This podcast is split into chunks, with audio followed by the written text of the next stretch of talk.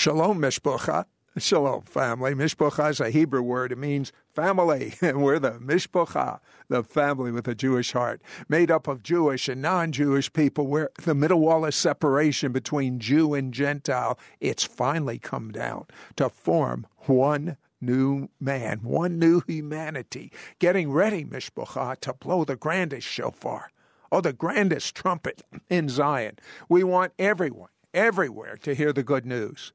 We want everyone, everywhere, to be red hot for the Messiah. Now, I have a question for you.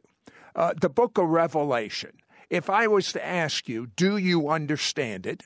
What would your answer be? And yet, so many, their answer is no. And some, even worse, I've given up. I just can't understand it. I'm, I'm too practical. I'm too pragmatic. Um, uh, and then others even say, well, it's already finished. It's already happened. Uh, so uh, uh, these are people that are called preterists, uh, and um, that that it's in the past. And the book actually says there is a horrific curse for those that tamper with this book.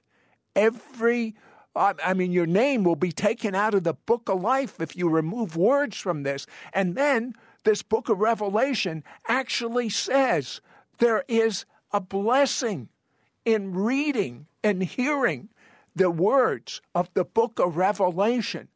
So, I have my good friend Perry Stone on the phone, and Perry says that he has invested. Listen to this. It's, it's, it's really mind blowing to me. 80,000 hours in researching the Bible. And I want to get some answers because I believe what the Bible says, Perry. I believe that this book, there's a blessing attached with understanding it. What is your understanding? Well, I, Sid, first of all, thank you for having me on the program. I'm looking forward to this. I believe it's going to really help the people.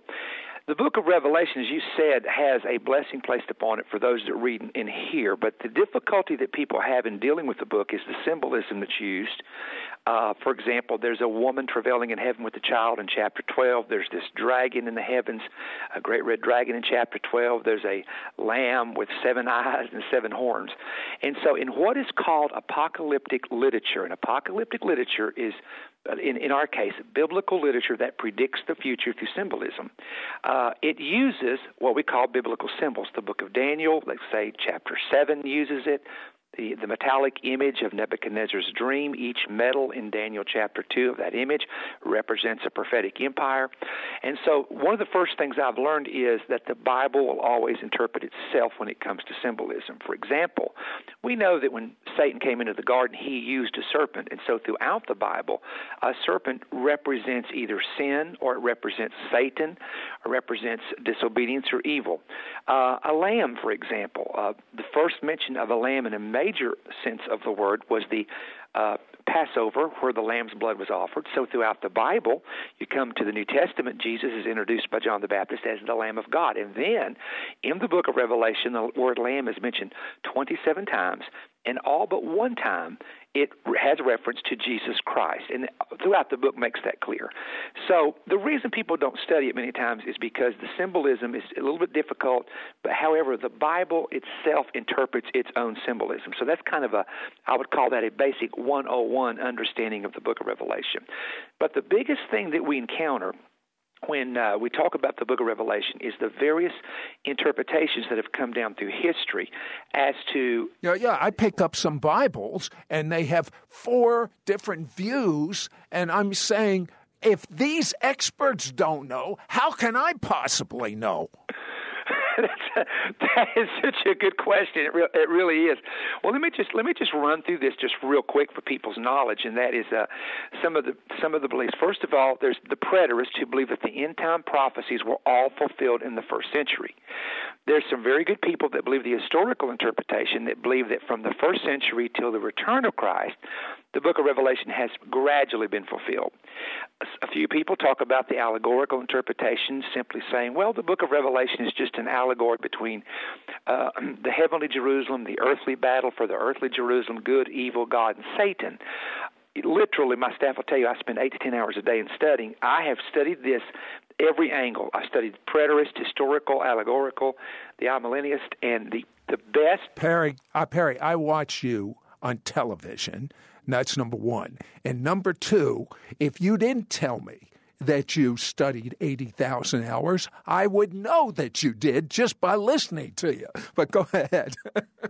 Well, the reason I'm saying that is I just don't study what I believe, which is the book of Revelation from chapter 4 to chapter 22 is future. I don't just say that off the top of my head. I say it because I have delved into all the other beliefs. And honestly, if you if you don't interpret the book of Revelation from chapter 4 to chapter 22 as a future event, all the other theories start falling apart. Whether it's historical, the preterist, the allegorical interpretation, there are so many places inside the book. Let me give you an example here.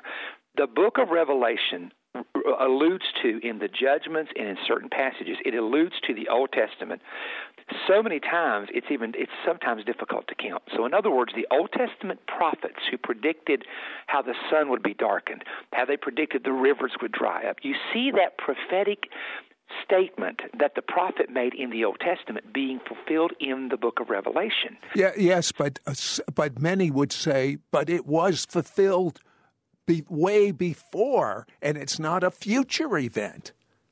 Well, let me, can, can we let's talk about one group here. All right. I think this group needs to be talked about. They're called preterists. Now, here's the basic teaching of a preterist. The preterist teaches that the book of Revelation has already been fulfilled, and Matthew chapter 24, all those signs mentioned there, up to the time of, up to the sign of the Son of Man appearing, has already been fulfilled, and it was fulfilled around the year 70 A.D with the destruction of the temple. Now, first of all, let's talk about where they get the idea from of the fulfillment. Jesus made one statement in which he said to his disciples, There are some of you standing here that shall not taste death till you see the Son of Man coming in his kingdom. Well, you read after the resurrection of Jesus in John 21 that they are at the Sea of Galilee at Tiberias. And Jesus predicts to Peter that he's going to live to be an old man. And Peter says, What about John? And Jesus said concerning John in our Bible, What is it to you, Peter, if he's still alive when I come? And the next verse says, Then this saying went abroad about among the disciples that that disciple should not die. But Jesus did not say he would not die. Jesus said, What is it to you if he tarries till I come? Now, it is clear from that verse that the early church considered John the apostle a link to the return of the Lord. So here's what the preterists have done. They have said, okay, according to Jesus, the kingdom will come when John is still living. John died in about 96 to 100 AD. Therefore, Jesus had to have returned and brought the kingdom in at some point before the death of the Apostle John. So they used those two verses. Now, here's what Jesus in reality was saying, Sid. It's very simple. John, the author of the book of Revelation, he did not die. He was the last of the of 12 original apostles. He outlived all of them. Most of the apostles were dead by 70 AD, with the exception of possibly two, and John was one of them. John lived up until 95 AD, and on the Isle of Patmos, he wrote the book of Revelation. He saw the New Jerusalem that nobody in the Old Testament saw. He saw the white throne judgment and the details of it that no one else in the Old Testament saw. He saw the Lord coming back as King of Kings and Lord of Lords on a white horse. Nobody nobody in the Old Testament saw. He saw the kingdom. He did not die until he saw the kingdom. And so when Jesus was saying this, he was alluding to John not dying until he saw the vision of Revelation. Now, John didn't know that was going to happen, but it happened, and that was the fulfillment of that verse. He did not die till he saw the kingdom. But the preterists take that verse to say John was still living in 70 AD, therefore, the book of Revelation had to be written before the year 70 AD. Thus, Matthew 24, all of those signs of the coming of the Lord had to be fulfilled by 70 AD. Thus, the book of Revelation had to be fulfilled by 70 AD. Now, here's how There's one way you totally destroy the preterist doctrine. They admit this. If they if they will admit it, they'll admit this. And that is when the book of Revelation was written. Every preterist I've ever studied after says the book of Revelation was written between 66 to 70 AD before the destruction of the temple. And that way they force this uh, fulfillment of Matthew about there's earth, there's earthquakes, famines, and pestilence, and they will talk about the great famine that hit Judea. They'll talk about an earthquake that hit Israel. They'll talk about the pestilence that broke out with the famine. They'll talk about Josephus when he talked about the cosmic signs that occurred in the heaven. A star appeared like a sword, and a comet was seen for one year. Josephus talks about that happening before the year 70. So they take all these things, combining them together, and they tell people this has already been fulfilled. Why are you looking for a rapture? There's not going to be one. Why are you looking for God to restore Israel? Israel has no significance because the church has replaced Israel. And they get into all this false teaching, and it is false teaching because they put the book of Revelation as being being written in the year 66 to 69, 69 to 70 AD. Here's the problem the emperor, and history bears this out, the early fathers bear this out, that Domitian was the emperor at the time that John was arrested. The emperor Domitian, Domitian is the one who arrested John, put him in Rome to boil him in oil. John did not die. An early father wrote about that. They then sent John to the Isle of Patmos where they thought he was going to die there. He didn't die. On the Isle of Patmos in approximately 95 AD, 25 years after the destruction of the temple, is when John solved the book of Revelation and the vision of the apocalypse. Now, what happens is when that historical fact, and it is not a speculation, it is a fact, it can be proven in historical writings.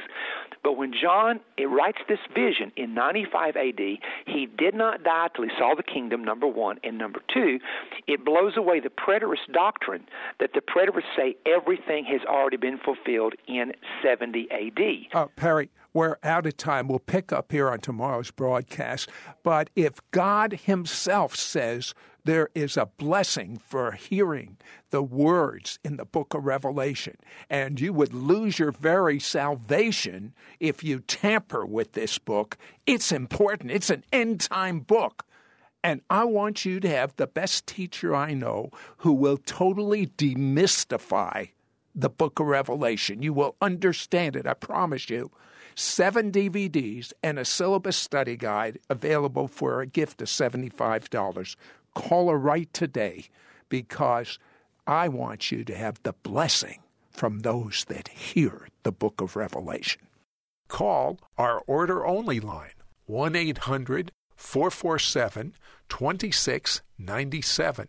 1 800 447 2697. Perry, why is it so important, especially now, especially now, that people understand the book of Revelation?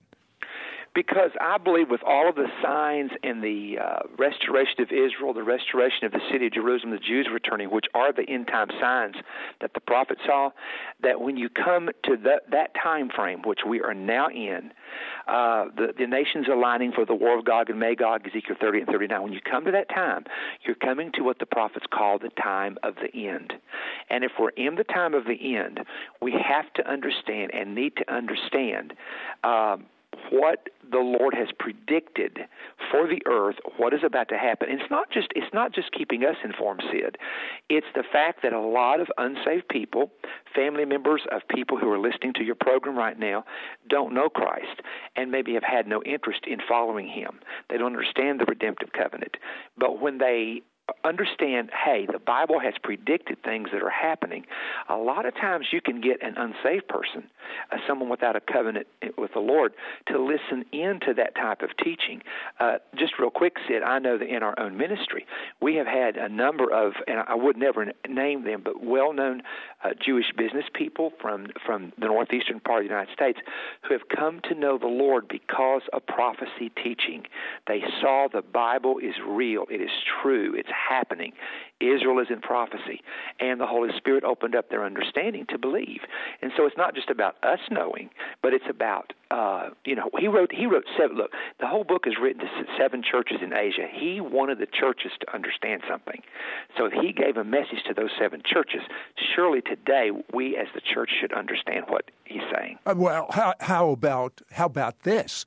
Uh, do you really want to understand what the mark of the beast is? Do you really want to understand uh, what the 666 means? Do you want to understand about the two witnesses? Do you want to understand about the rapture? I mean, give me a break. If they don't understand these basics, they flat don't understand anything. Now, there, there is a teaching I have to ask you about, Perry Stone. Uh, it's called Kingdom Now, and it means a number of things, but it really means that the church replaces Israel, takes over, uh, and hands the, the kingdom to Jesus on a silver platter and that things are not getting uh, worse, they're actually getting better. Uh, do you think these people are on some kind of drugs? Perry? well, if, if, if this is getting better, I hate to see it when it gets bad, you know. but l- let me go back and talk about this. This was the same mistake that the Pharisees made when the, when G, when Christ came the first time the Pharisees were looking for a political leader with a religious slant who could overpower Rome. You know, even the disciples, when Christ is going back to heaven, what's the last question they ask him? Will you at this time restore the kingdom to Israel? See, they knew based on the Old Testament prophecies that Israel was going to become a premier nation, a king Messiah was ruling over Israel, that Jerusalem would be the city of the nations. And so they knew that Christ was Mashiach, they knew he was the Messiah. So their curiosity was, okay, what's your plan now? You're raised from the dead. You've, you've conquered death, hell, and the grave. Surely now is the time to set up the kingdom. But their idea was political kingdom. Now, there is, according to the New Testament, the, the kingdom of God, which is on earth now, working through the believer, working through the ecclesia, which is the called out ones, or the or the true church.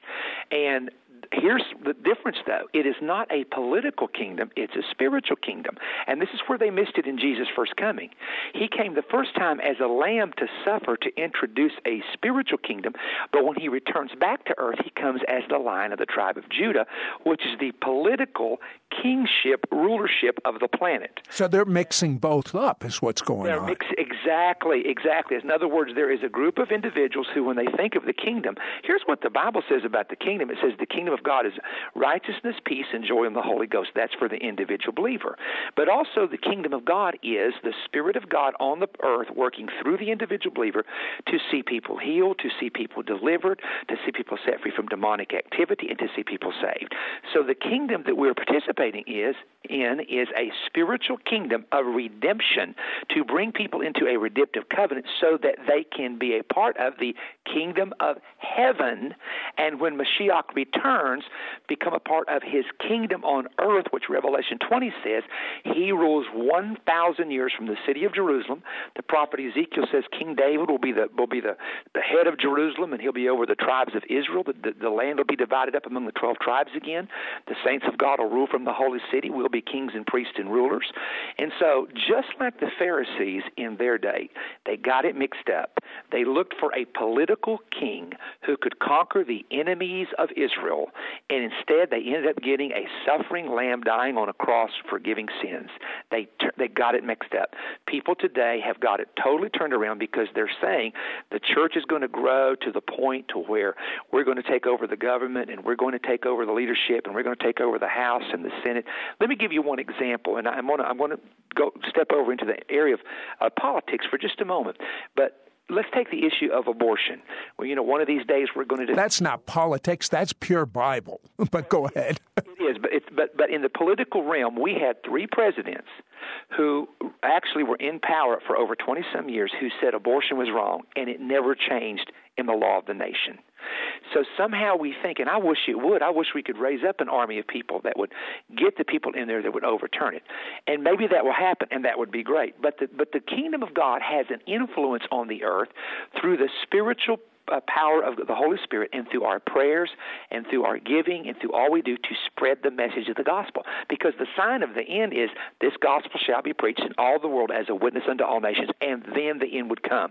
Our assignment now is not to try to get inside of uh, the political realm and make a change that way, because here's the, here's the bottom line Jesus knows that the only way of changing a person's thinking is to change their heart, and the only way of changing their heart is a spiritual heart trans, uh, transformation or spiritual heart surgery, where He comes in and changes the stony, hard heart of a person and gives them a heart of, of life and a, a spiritual heart through the Word of God and through a redemptive covenant.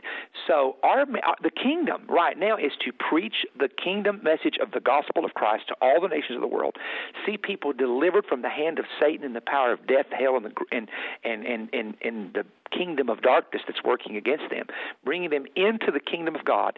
Then the king himself in Revelation 19, at the end of a seven year tribulation, returns with the armies of heaven to set up an actual physical, and I can say it, geopolitical kingdom on the planet. And that's when the Bible says he rules with a rod of iron, and the nations have to come up and celebrate the Feast of Tabernacles. And the prophet Zechariah said if they don't, there'll be no rain on their land. It'll be a their, their land will become cursed, and that's when the king will rule and reign. So basically, in a summary, uh, dominion theology or kingdom now basically has said, okay the church has replaced Israel, and they take all the scriptures designated only for Israel and apply them for the church, and that the Christian has replaced the Jew, and they take any promise to the Jew and apply it to the church. However, it's very clear in the Bible, if there's anything that's clear, and that is you have to keep the script, the text in the context. You have to read the verse to see who it's addressed to. The Bible prophecies are either addressed to Israel, the actual nation of Israel, to the Hebrew people as individuals or as a unit, or to the church in the New Testament, especially there in the New Testament, the church, or to the Gentile nations. Now, there, there are other into prophecies addressed to individuals, of course, but the, the end time prophecies are going to be addressed to either the church, Israel, the Jews, or the Gentile nations. And so when people read it, you cannot cross over a scripture specifically for Israel. You know, if we look, look, this is hilarious. If we say that the church has replaced Israel, then Paul says in Romans that Israel is blind in part. So we have to change that to the church is blind in part. And then we have to say all Israel shall be saved, all the church shall be saved. We'll go- uh, I sure hope the church is saved. you have to you have to go to the whole New Testament and change all those verses from Israel to the church, and you're you're really stepping uh, really on dangerous ground because you're tampering with with uh, the Word of God. You know. Wait, well, wait a second. What about the Book of Revelation, where it ends? That your name is literally going to be taken out of uh, the the book of life if you tamper with it. To me, tampering with God's understanding for the Jew of and Israel is tampering with God. And uh, I don't I don't know how far I can say this, but I believe the dividing line of the false church and the true church in the last days will be a proper understanding of the Jew in Israel. Oh, I, am totally in agreement with it. You know, one of the things, and I was on uh, a great a great network recently, Daystar, and I know you're familiar with Marcus, but I did a teaching, and you know, Israel is called God's son and God's firstborn in the book of Exodus. They're called God's son. God said to Pharaoh, "Let my son go." And to be the firstborn or the first son means that they were the first nation raised up by the Lord with a covenant. Now you you can find where God where God's people made covenant with other nations. Sometimes it was wrong, the wrong kind of covenant. But you can see where David would make covenants, Solomon made covenants. But as far as an individual nation, and this is what people don't understand a lot of times, there is no nation on the face of the earth. Now our fathers made a our founding fathers in America made covenants with God for giving the country to Him, asking His blessing, believing it was a country of divine providence. And you can study our early uh, documents and write, uh, early writers and early founders to see that. But Israel was the only nation on the planet, and the only nation there ever will be, that was divinely appointed by God as his firstborn nation. I mean, Sid, just the other day I did a message in which I talked about the language of God and what is the original language in heaven that God speaks. And make a long story short, it's some form of Hebrew. God spoke to Paul out of heaven in the Hebrew language in the book of Acts. And even at the Tower of Babel, when men were all one language, it was the language that was handed down from Adam to Noah all the way to the tower. But uh, you know what? We're running out of time. Perry has just come out with a new teaching series that I mean, it caught my ear so strongly when I heard him talking about the teaching on the book of Revelation because I was one, Perry, that is, I'm such a pragmatic, and this, my biggest asset's my biggest liability. I'm a pragmatic type of person. I'm a logical type of person. And as you know, you don't have all the facts because you're dealing with God. But I, if I can't understand the book of Revelation, I'm not going to spend a lot of time with it. But when you came out with your seven DVD series and syllabus called Breaking the Apocalypse Code, and by the way, what does the word apocalypse mean? Well, in Greek, apocalypse is it's the actually the real name of the book of Revelation in Greek, and it means the unveiling of something which was hid, something which was concealed to, to unveil it, to release the understanding of it. And if it's there's ever been a time to release the understanding of it, it's now. Uh, I have to ask you this question: based on your eighty thousand hours of research, how close are we to the return of Jesus? You know, I get I, I get asked that question quite a bit, and and honestly, if I were to just put a summary on time, I could say it, I really don't know. I, I, I don't have a clue because God's time is not always our time. I will tell you though that the alignment of in Daniel 11, the, uh, the the fall of Egypt and the collapse of the Egyptian government in a situation there, the collapse of Libya, those are two nations specifically listed in Daniel 11 that the future Antichrist will take over. So there had to be a shakeup in the governments there to fill to create a void. Um, the situation in Syria, where we almost went to war with Syria, and the fact that he has the chemical weapons you know, Isaiah 17 talks about Damascus being destroyed, and then you have Ezekiel uh, chapter uh, 38 and 39, which is a very famous, well known uh, prophecy about the war of Gog and Magog, and it mentions Persia as one of the leading nations that will be an enemy of Israel. And of course, Persia is Iran, and for several years, Iran has been attempting to develop nuclear uh, weapons, and Israel has, you know, happened to worry about that and deal with that. And so those types of predictions uh, especially as it relates to wars, because we know the Antichrist in chapter 13, it says, Who can make war against him? Wars are going to be very prominent in the time of the end and also in during what we call, the, what the Bible calls the tribulation period. That uh, those are some of the great signs. Those are some of the indicators that we're really moving into another cycle. I think, I think, Sid, that prophecy moves in seasons and it moves in cycles. Uh, that you know, even the disciples Christ said to the disciples, "It's not for you to know the times and seasons of when I'm going to set up the kingdom in Israel that the Father has put in His own power." And so uh, Paul later writes in Thessalonians, "Brethren, you have no need." That I write to you of the times and seasons because now you know perfectly well that the day of the Lord comes as a thief in the night. Well, based on your 80,000 hours of research in the Bible, mm-hmm. is there anything stopping the Lord's return in the next decade? I don't see anything. I think there's two major prophecies that are going to be fulfilled by the church. The church is the only one that can fulfill these. Number one is Matthew chapter 24, 14. The gospel of the kingdom shall be preached in all the world as a witness unto all nations, and then the end would come.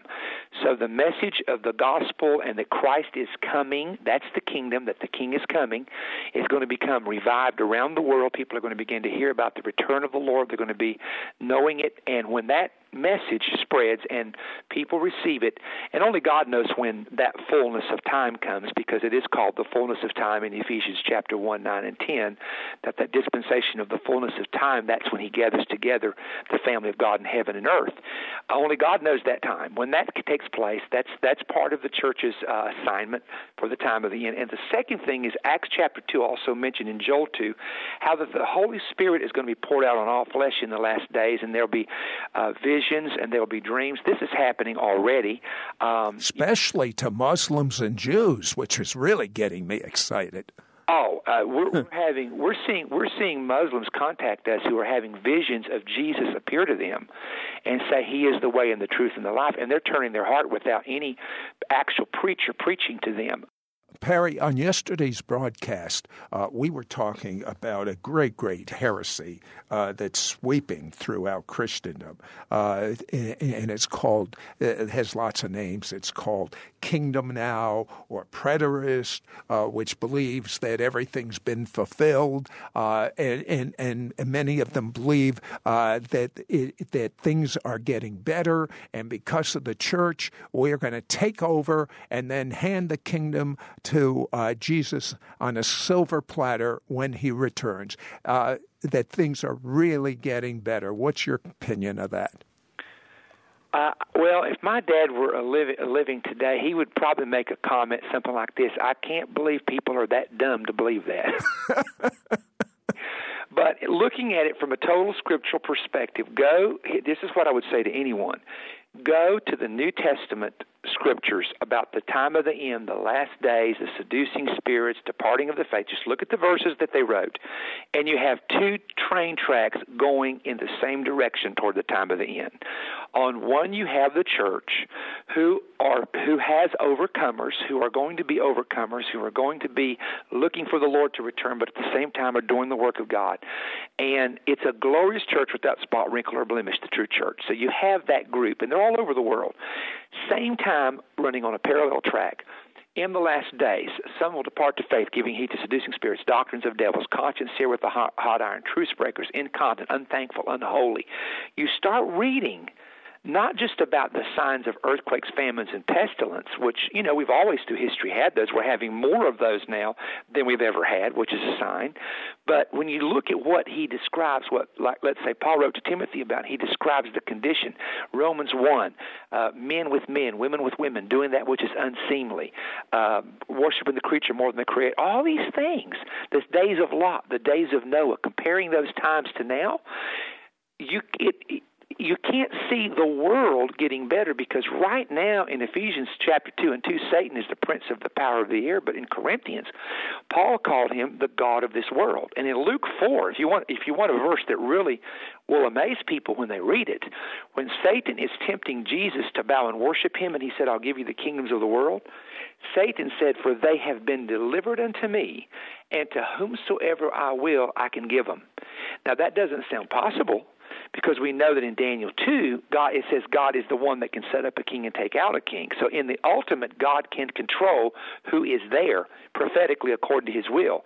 But at the same time, this is how you explain a dictator coming to power, wrecking a country and killing people.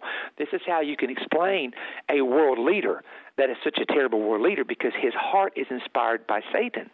And if it was not a temptation for Jesus to bow and take the kingdoms of the world, it would not have been a temptation. So it says he was tempted and so somehow Satan has this limited control at this time. And the only way, Sid, that he's going to loose the grip of world governments and some people who lead them is the return of the Lord when Satan is bound a thousand years in the bottomless pit. And in the book of Revelation, it's the Greek word abusos, which is the word abyss, which is a huge chamber somewhere underneath the earth. And he is confined there for a period of a thousand years. Then there is peace on earth for the thousand years. They beat their swords into plowshares, meaning there's no more war, and the lion and the you know the calf laid down together, and the the, the, the young child Isaiah said can even get around a snake and not be afraid in the millennial reign, the thousand year reign of Christ. That does not happen before the king returns. And I like to say it this way. I think this kind of sums up the whole way I think about this subject. You, you cannot have a kingdom unless you have a king. And he has made us kings and priests unto God. But there's only one king, King of kings, Lord of lords. That's Revelation 19. And when Christ Christ, oh, I just feel something right here led to say this. In heaven, Christ is presently the high priest of the profession of our faith. But in the book of Revelation, this is the whole theme of the book. This is why it's a revelation of Jesus Christ. The book of Revelation shows you the transference of Jesus from high priest in heaven, where he's been up there for over 1900 years interceding for us, to becoming a king of kings and Lord of lords. He was a he was called a prophet on earth. He is the high priest of heaven now. He will be the King of Kings in the future. And you can't have an actual kingdom on earth until you have the king ruling over the kingdom. And that kingdom rule of the Messiah comes in Revelation 19, and the timing is whenever the end of the seven year tribulation takes place, and he comes back with the armies of heaven, who are the saints who have been in heaven with him, and he literally sets up a visible, physical kingdom on earth. Zechariah said that Jewish people would even go to him and say, Where did you get these wounds? And he will say, I got them in the house of my friends. Christ will even maintain the scars that he had at his crucifixion to prove he was the suffering Messiah, worthy to be the lion of the tribe of Judah and become the king over the entire world during a 1,000 year reign. Uh, Perry, there is so much controversy, so many different views on the rapture when the rapture's going to be. Uh, and as far as I'm concerned, you have the clearest teaching on this. If you enjoy this teaching, you're going to love his seven DVDs on the series Breaking the Apocalypse Code, unlocking future prophetic mysteries predicted in the book of Revelation uh, and understanding how the ancient feasts, the temple, and the priestly codes unlock clues to the apocalypse, you must have the blessing of understanding the book of Revelation in these last days available for a gift of $75. Call our order only line 1 800 447 2697. 1 800 447 2697 there's something Perry Stone that that just seems to be so confusing to to most Christians, and it's got to do with the uh, the rapture. Uh, the, is it pre-trib, mid-trib? Uh, is, it pre-wrath? Uh, there's so many of these uh, different views that are, that are floating around. Uh, many people uh, say this whole pre-trib rapture was developed by some woman in the in the 1800s. Uh, let's start out with basics. Define what the rapture uh, is. What's the word even mean? Well, one of the one of the complaints that people have when you or I, for example, mention the word rapture is, well, it's nowhere in the New Testament, so you're using a word that's not in the Bible. First of all, we use theological words in English all the time. Trinity is not in the Bible millennial reign is not in the Bible, second coming is not in the Bible. They are terms that we use to identify certain scriptures and what they refer to. That's point one. Rapture comes from the Latin translation of the Bible by St. Jerome, and it comes out of 1 Thessalonians 4. For the Lord himself will descend from heaven with a shout, the voice of the archangel, and the trump of God, and the dead in Christ shall rise first. We which are alive and remain shall be, and here's the phrase, caught up all right, in the Greek, it's harpazo, which means to snatch out suddenly by force, to seize out of danger's way. But when translating from Greek to Latin, we came up with it comes up with the English word translated from Latin rapture, to be caught up, to be caught up with joy, to be caught up with ecstasy, to be to just generally be caught up. So he used that word. Now we use the English word. Now the Bible talks about the gathering together unto Him. It talks about the general assembly of the firstborn in heaven. I mean, if people wanted to call the catching up and the gathering together the general assembly, or the gathering together, the catching up, the, those terms are fine. But we speak, we take one word that people generally know what you're talking about when you say that word. The concept of it is in the Bible. It is when the dead in Christ are raised from uh, mortal to immortality, and the living saints are changed in the moment of the twinkling of an eye, the sound of the last trump, and together we are with the Lord, not only in the air, but we meet with Him in heaven. Because Jesus said in John 14, "If I go away, I'll come again and receive you unto myself." So He, he predicted this. Jesus predicted this in His own ministry. Now, the, the idea about when the doctrine originated. This now, I've heard the 1800s. Is that true? No, no. In, in fact, this idea where people say that the catching away teaching is not found in any early fathers and it started in the 1800s in the Greek Orthodox Church or in the Orthodox Church, there was a man named Ephraim the Syrian in the 5th century who was an early father in that branch of the church. And in Cave of the Treasures and Treatise of the Antichrist, he specifically talks about the Lord coming before the tribulation. and because because the Protestant uh, church came out of Roman Catholicism, a lot of the documents that we use are the early fathers from the Roman side, which would be Origen, Lactantius, and these particular fathers. However, uh, from the Greek side, uh, the Greek church has had these documents for years, and I've talked to guys who are 10 years scholars in the in the Orthodox branch, and they say we have had a teaching of the in among the fathers of a return, and even a return before the tribulation. And so that's a whole other issue there. But the point is, where is it in the Bible? Okay, now, now let, let, let me let me have people follow me here very carefully. First of all, the pattern of the rapture is Exodus 19 because everything revealed in the New Testament has a root somewhere in the Torah, the five books of Moses. Exodus 19 is Moses going on Mount Sinai, notice the place, and it says that there was lightning, thunder, smoke, a voice of a trumpet, the tekiah hagedolah, the voice of the trumpet waxing louder and longer. Then it says, and the Lord came down and Moses went up. So the pattern of the catching away of the Lord descending from heaven and the saints going up is Exodus Exodus chapter 19. Now, having said that, come to the New Testament. The Apostle Paul talks about after his conversion how he went into Arabia where he spent time receiving the revelation of Jesus Christ. He then tells you in chapter 3 Mount Sinai is in Arabia. Now, here's what happened after Paul's conversion, he was going to be a preacher to the Gentiles. He goes to Mount Sinai in Arabia, where Moses got the commandments, and he received seven revelations from Jesus Christ that nobody else had received. As a matter of fact, in the New Testament, there are, and, and we bring this out in the Apocalypse Code teaching, we'll show people this. There were seven revelations that Paul received the revelation of Israel's blindness in Revelation 11, the grafting into the Gentiles, the revelation of the mystery of Christ in the church, the, the you know, all these different revelations. He got got that alone and wrote about them in his letters. Now, here's what's interesting. When Paul returned back to write his first letter, according to scholars, these 14 letters that Paul wrote, if, if we assume he wrote the book of Hebrews, and I believe he did, so there's 14 epistles that Paul wrote, 14 letters. The very first one happens to be to the church at Thessalonica, Greece, which was First Thessalonians. In our Bible, in First Thessalonians, it's divided into five chapters. In each chapter, he mentions the return of the Lord, but in chapter four, he gives the church a revelation that's never been known into this level before about the Lord descending from heaven and the saints being caught up to meet the Lord in the air. Now, here's a question, Sid. You're going to love this.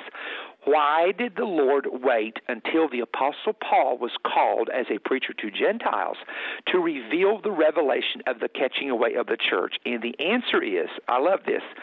In the Acts 2, all the way to Acts chapter, uh, uh right around 10, up to chapter 10, the church was all Jewish because Gentiles had not yet been brought into the covenant. In Acts 10, the first Gentiles are brought into the covenant.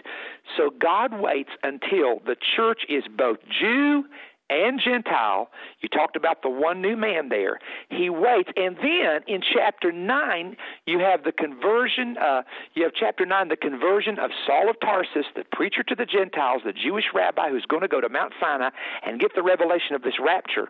And then after the Gentiles are grafted into the covenant in chapter 10, you suddenly start seeing Paul preaching, and he starts preaching to Jews and Gentiles about the Messiah, revealing these revelations in his letters. So the first, the first letter letter Paul wrote, he reveals the catching away of the saints because he'd been on Mount Sinai where the Lord had come down and Moses went up and received the law, and now he's receiving the revelation of the covenant and the message of the covenant in the same spot. And this is all in the book of Galatians, in the same place where Moses received the Torah and the revelation of, of the things of God.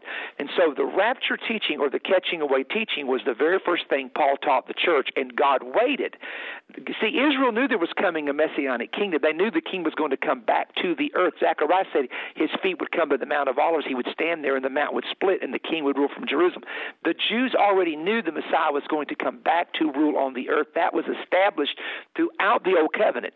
But what nobody realized was there was going to be another return of which believers uh, who believed in Christ would be resurrected, the dead in Christ, and the saints of God would be changed go to meet the Lord in the air, and then we would return with Him after the judgment, the bema, after the marriage supper of the Lamb. All of that takes place in heaven. Then we would return with the King to the earth to fulfill the scriptures which were given to ancient Israel about their King Messiah.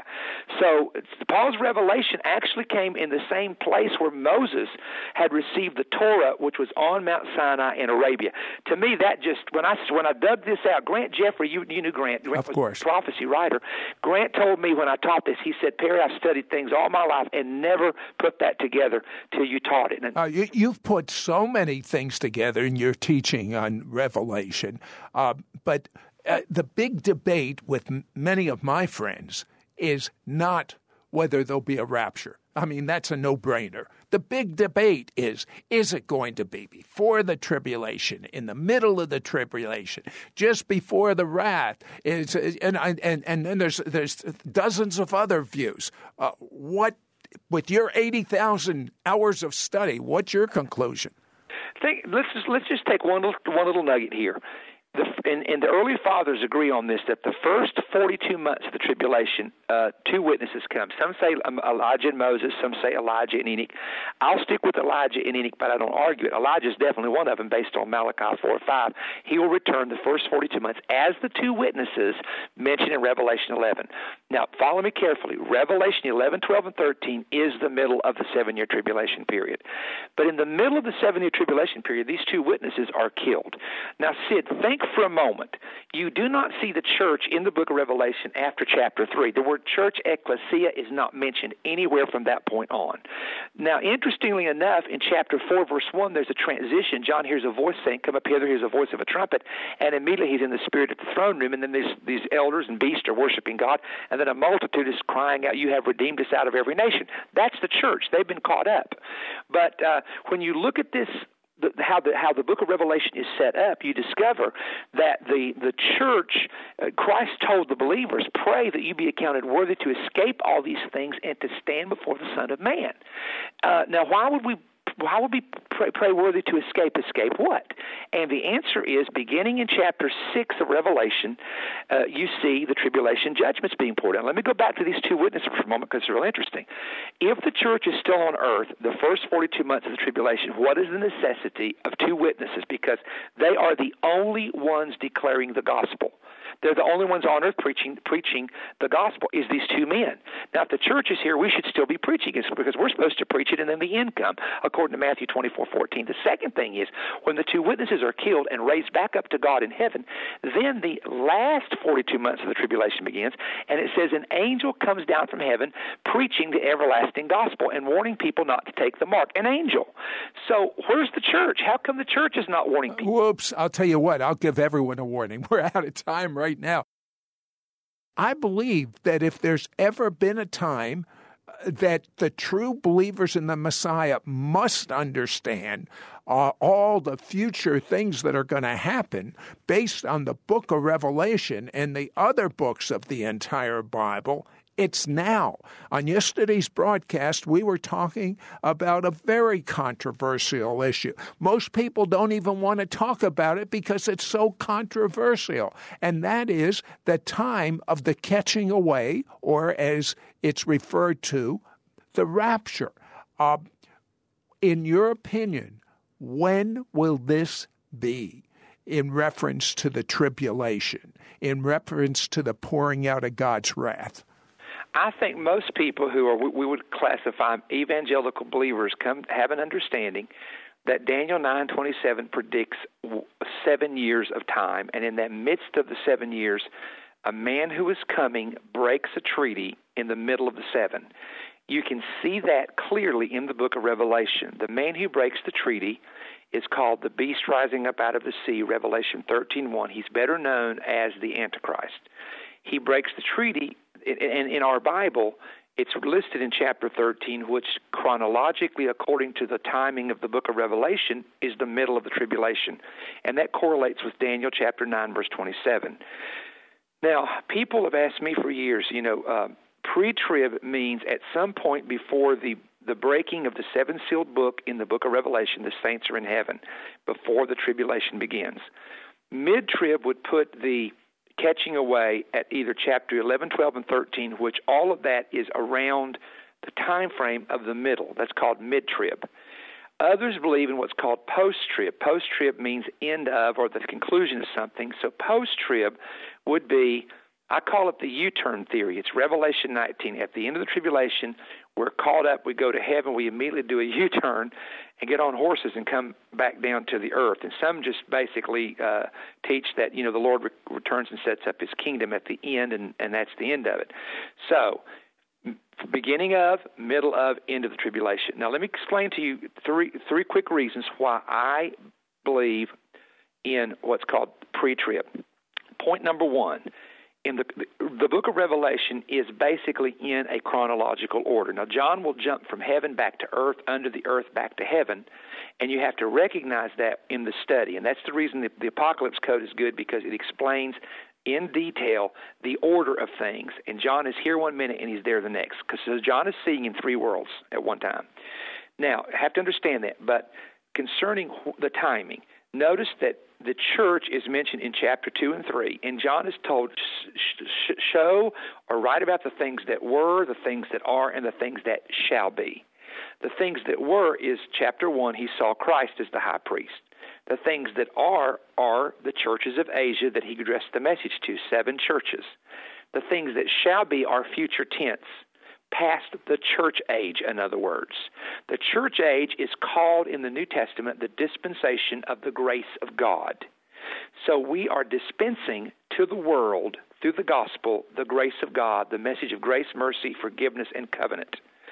When that season comes to a conclusion, there will be a catching up of the overcoming church. Now, when I say overcomers, he said seven times to the overcomer, to the overcomer, to the overcomer, to the overcomer. An overcomer is someone who follows the Lord, has a covenant with Christ, and is looking for Him to return, doing His will on the earth. That's the overcomer. Basic, basic definition of the overcomer. Now, back to the timing of the rapture. Chapter 3, last verse, is the last word to the church. Chapter 4, verse 1. After these things, I heard a voice like a trumpet saying, Come up here. Now, when the Lord returns, he comes with the sound, voice of the archangel, and the trump of God. At some point at the rapture, we will hear, Come up here, and there will be the sound of a trumpet, and immediately we will be in heaven that quick. That's what happened to John. Chapter 4, Revelation, verse 1 and 2. I believe that is the imagery that John saw of the church's appearance before the heavenly throne room. Now, let's go forward and show this. In the mid-trib in Revelation 11:18 it says, "Now has come time to judge the saints, the prophets, and those who fear his name." That is known as the bema or the judgment seat of Christ. It is mentioned by Paul in Corinthians, it's mentioned by Paul in Romans. We must all appear before the judgment seat of Christ to receive rewards for things which we did. And we can gain a crown or we can lose a crown based upon did we do the work of God he called us to do. Now, that happens in chapter 11 which happens to be the middle of the tribulation period. Chronologically, it's there. You can't deny it. A person who studies the book can't deny it. That means the church is in heaven in chapter 11. Now, some would say, okay, that's a pre trib catching away. No. You see the multitude in chapter 4 and another multitude coming out of tribulation in chapter 7. So you see this multitude in chapter 4 and 5 standing, they're around the throne of God, worshiping God, singing, Worthy is the Lamb who's redeemed us. Now, so we come now to Revelation 19, the marriage supper of the Lamb. Now, under the under in the Torah, when a man and woman married, the Bible says in Deuteronomy they were given one year off to get to know each other, and the man could not go to war with one year. Now, I believe that as the tribulation is going on on earth, it starts at the breaking of the first seal, and then the sixth year of it is when Mystery Babylon is destroyed in chapter 17, 18. I believe that the marriage supper in heaven is one year long, and here's the reason why. God worked six days. On the seventh day, He rested. On certain feasts of Israel, you had a season of complete rest during that feast. Some feasts went for seven days. You had, uh, you know, Passover and uh, unleavened bread and first fruits, which is all through a seven day period. And you have tabernacles, which is seven days. So here's my point I believe the marriage supper is not just a 24 hour let's have a supper and, and, go back to earth and rule. I believe we really celebrate for an entire year because the Bible said there remains therefore a rest for God's people. And when Paul used that word rest in Hebrews, it's the Greek word for a Sabbath rest. So as God rested on the seventh day, you know, you, there, there was a, a Jubilee law. You know this, that every seven years, the six years you worked, the seventh year you rested and the land rested. There's your principle of in heaven, six years of tribulation, while the tribulation is going on in the seventh year on earth, we're in heaven at the marriage supper of the Lamb for that period of time. Uh, so, Perry, how does this, just briefly, how does this tie in with the ancient Jewish wedding? Well, one of the things that intrigued me years ago, Sid, is when we we reenacted with 100 cast members the entire Jewish wedding, based on all the evidence that you can find from historical sources, Jewish sources. And what I found out that was intriguing to me is, uh, in the time of of Christ and in the Old time, Samson, if you'll read the story of Samson in Judges, for seven days they he gave a riddle and at the end of the seven days he told the riddle and it was a wedding and then in the New Testament, they ran out of wine in John chapter 2, and the reason they did is the celebration went on for seven straight days. And when I started realizing that the number seven is connected to the ancient Jewish wedding, and that how the saints or the church, who is who is the bride of Christ, he is the bridegroom, where the bride will be called up to meet him in the air, and the parables bear this out, then that seven days that that you read about uh, in, in ancient Jewish wedding can represent the seven years that we're in heaven with the bridegroom. And there is a law in the Bible where Israel one uh, doubted the Lord, the twelve spy, ten spies did for forty days, and God made them wonder a year for every day that they doubted. So there is this, uh, you know, as uh, the prophet of God laid on one side for over three hundred some uh, days, representing three hundred some years that Israel was in disobedience. In the 40 years that Judah was in disobedience, he, he did 40 days. So there's a day for a year exchange that can be found in Scripture. So uh, using that principle, if the Jewish wedding was seven days in length, which it was, then the tribulation is seven years on earth, which would mean that we would be seven years in heaven. And that's really, I mean, we could, you know, you can go into the seven sealed book and how that had to be seven witnesses that originally put the. Real quick, because I'm curious, in, in, in one or two sentences, who are the 144,000 witnesses? They definitely, in Revelation 14, are Jewish men they're virgin men. They've never been married. And during the first part of the tribulation, they are sealed by the seal of God. Did you ever tell a Jehovah's Witness that? I'm just teasing. Go ahead. they preached that for years till they got 144,001 members, and then what do you do with that?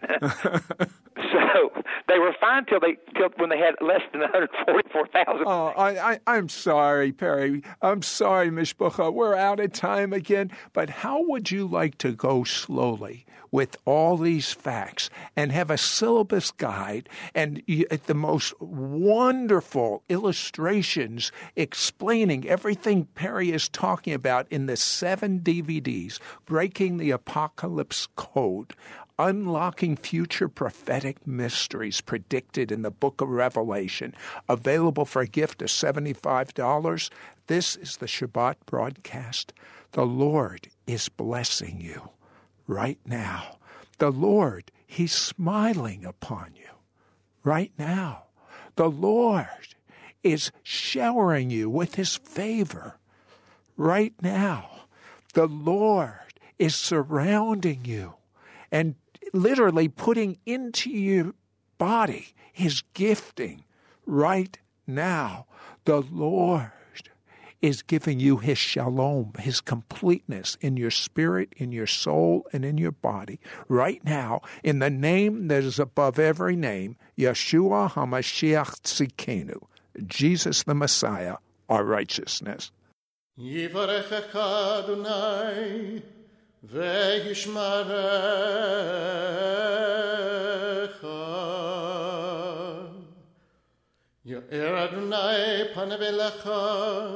Vichonecha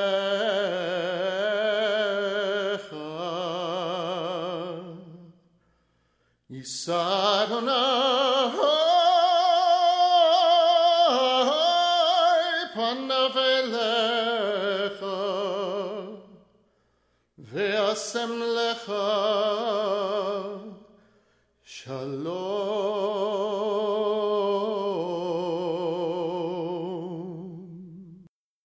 To hear this week's interview or watch archives of our television show, It's Supernatural, visit our website at www.sidroth.org. That's www.sidroth.org. To receive a complimentary copy of our bi monthly teaching newsletter, materials catalog, or information about becoming Mishpocha or Chalutzim, write to me, Sid Roth, Post Office Box 39222, Charlotte, North Carolina 28278. To place a credit card order, call anytime 1 800 447 2697. For all other calls, the number is 704 943 6500. That's 704 943 6500. For a CD of this week's broadcast, send a donation to Sid Roth. That's S I D R O T H, Post Office Box 39222, Charlotte, North Carolina 28278.